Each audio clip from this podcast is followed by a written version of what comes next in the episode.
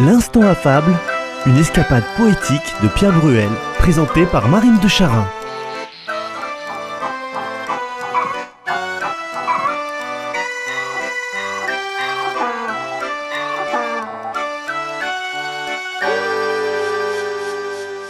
Vous connaissez l'histoire du petit cordonnier amoureux? Il est amoureux d'une tant belle fille. Il y a une tant belle fille. Le titre de notre fable d'aujourd'hui est La fille. Une fille fière, précieuse, exigeante. Elle a tant d'amoureux, elle a tant d'amoureux, qu'elle ne sait lequel apprendre, qu'elle ne sait lequel apprendre. Avec la fable du héron que nous avons déjà vue, la fable d'aujourd'hui forme ce qu'on appelle chez La Fontaine une double fable, c'est-à-dire qu'on ne peut les séparer l'une de l'autre. Voici le héron, revu et corrigé par Pierre Perret. Pierre Perret, Pierrot de tendresse, qui nous a fait l'honneur d'apposer sa signature sur notre livre d'or. Le héron. Un jour, sur ces fumerons, longs comme un jour sans pain, un héron au long bac, en manche et d'un colbec, euh, au long bec, en manche et d'un colbac, pêchait sur son barlu de Maus poiscaille. Ne voulant s'embourber que des prises de taille, de tous ceux qu'il biglait, il voulait toujours plus.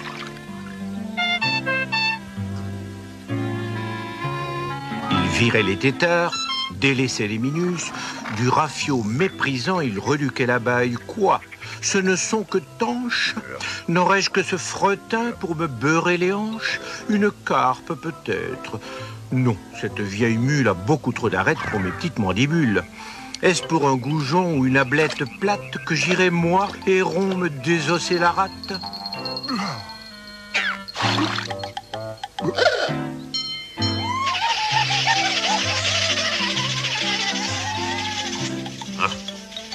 Matant ce défilé de Pascal Trouble-Léchard, il dit Ça, c'est que dalle, j'attendrai un master.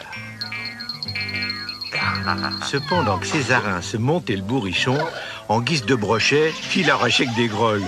Et même du 44 avec des cornichons, bah, ça vous fout le gélier comme une lampe à pétrole.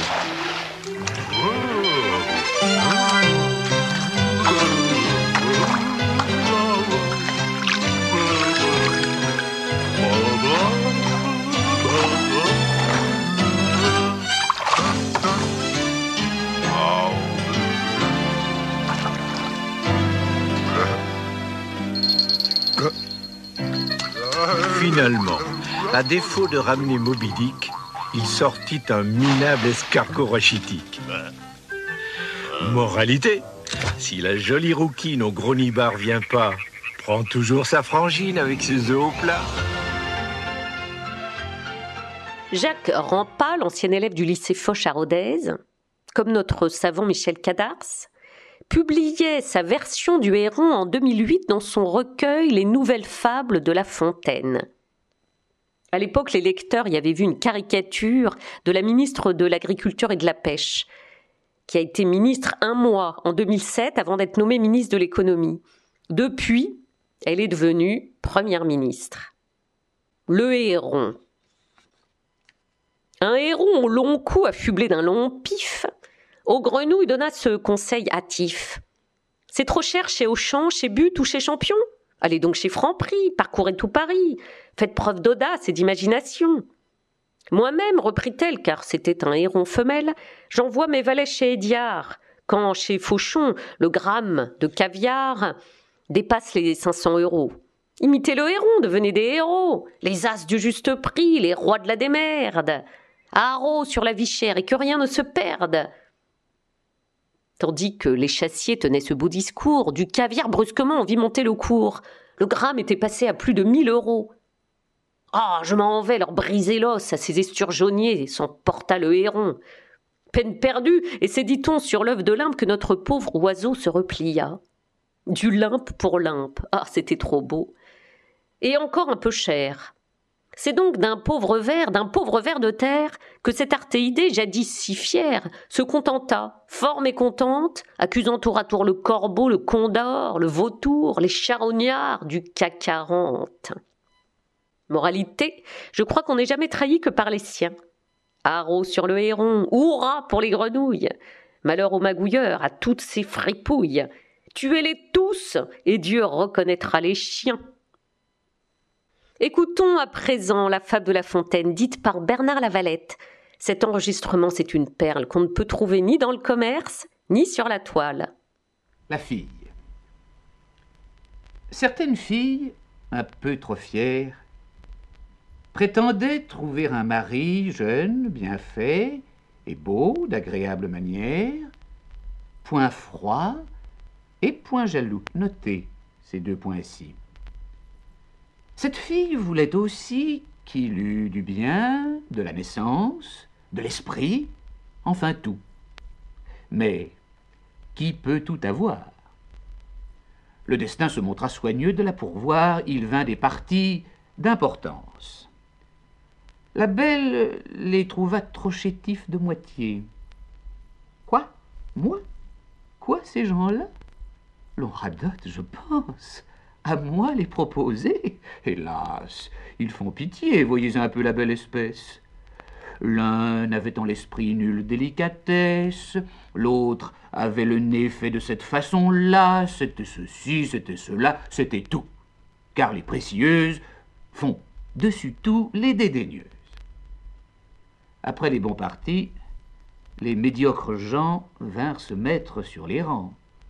Elle de se moquer, Oh, vraiment, je suis bonne de leur ouvrir la porte. Ils pensent que je suis fort en peine de ma personne, quoiqu'en solitude. La belle se gré de tous ses sentiments. L'âge la fit déchoir. Adieu tous les amants. Un an se passe, et deux, avec inquiétude. Le chagrin vient ensuite. Elle sent chaque jour déloger quelques ris, quelques jeux, puis l'amour, puis ces traits choqués et déplaire, puis s'en sorte de phare. Ses soins ne purent faire qu'elle échappât au temps, cet insigne larron. Les ruines d'une maison se peuvent réparer. Que n'est cet avantage pour les ruines du visage? Sa préciosité changea lors de langage. Son miroir lui disait Prenez vite un mari. Je ne sais quel désir le lui disait aussi. Le désir peut loger chez une précieuse. Celle-ci fit un choix qu'on n'aurait jamais cru, se trouvant à la fin tout aise et toute heureuse de rencontrer un malotru.